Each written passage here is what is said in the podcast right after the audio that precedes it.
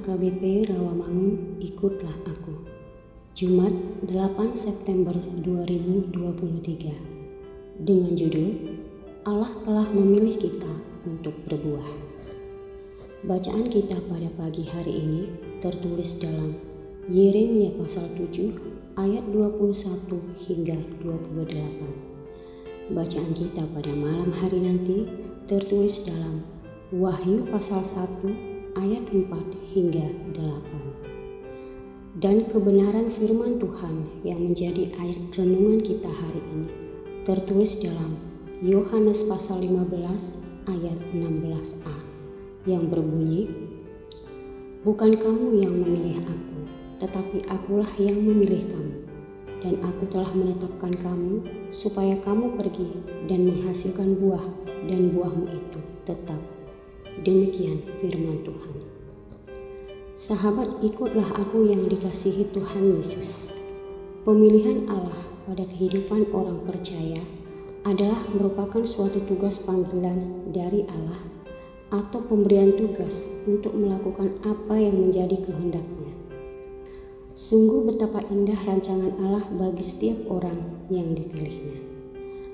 Bagaikan sebuah pohon yang tumbuh subur dan buah lebat, sehingga dapat dinikmati oleh banyak orang. Semakin lebat buah yang menghasilkan oleh sebuah pohon, maka semakin banyak orang yang dapat menikmati buah tersebut. Oleh karena itu, menghasilkan buah adalah kewajiban bagi setiap umat Tuhan agar hidup kita semua dapat berguna bagi orang lain sesuai dengan kehendak Bapa yang di surga.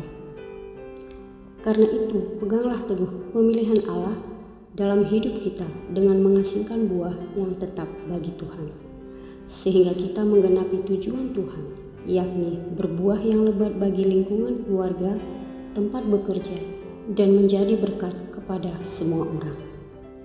Mintalah senantiasa kekuatan dari Roh Kudus agar kita tidak menghasilkan buah yang asam, melainkan buah yang manis dan tetap.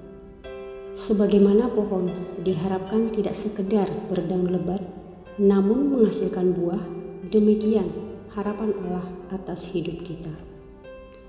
Ia ingin hidup kita bermanfaat dan mendatangkan kegembiraan pada orang lain.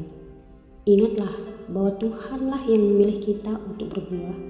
Tentu hal ini bukanlah hasil upaya dan kerja keras kita sehingga layak dipilih. Demikian juga Tuhanlah yang memampukan kita untuk berbuah lebat.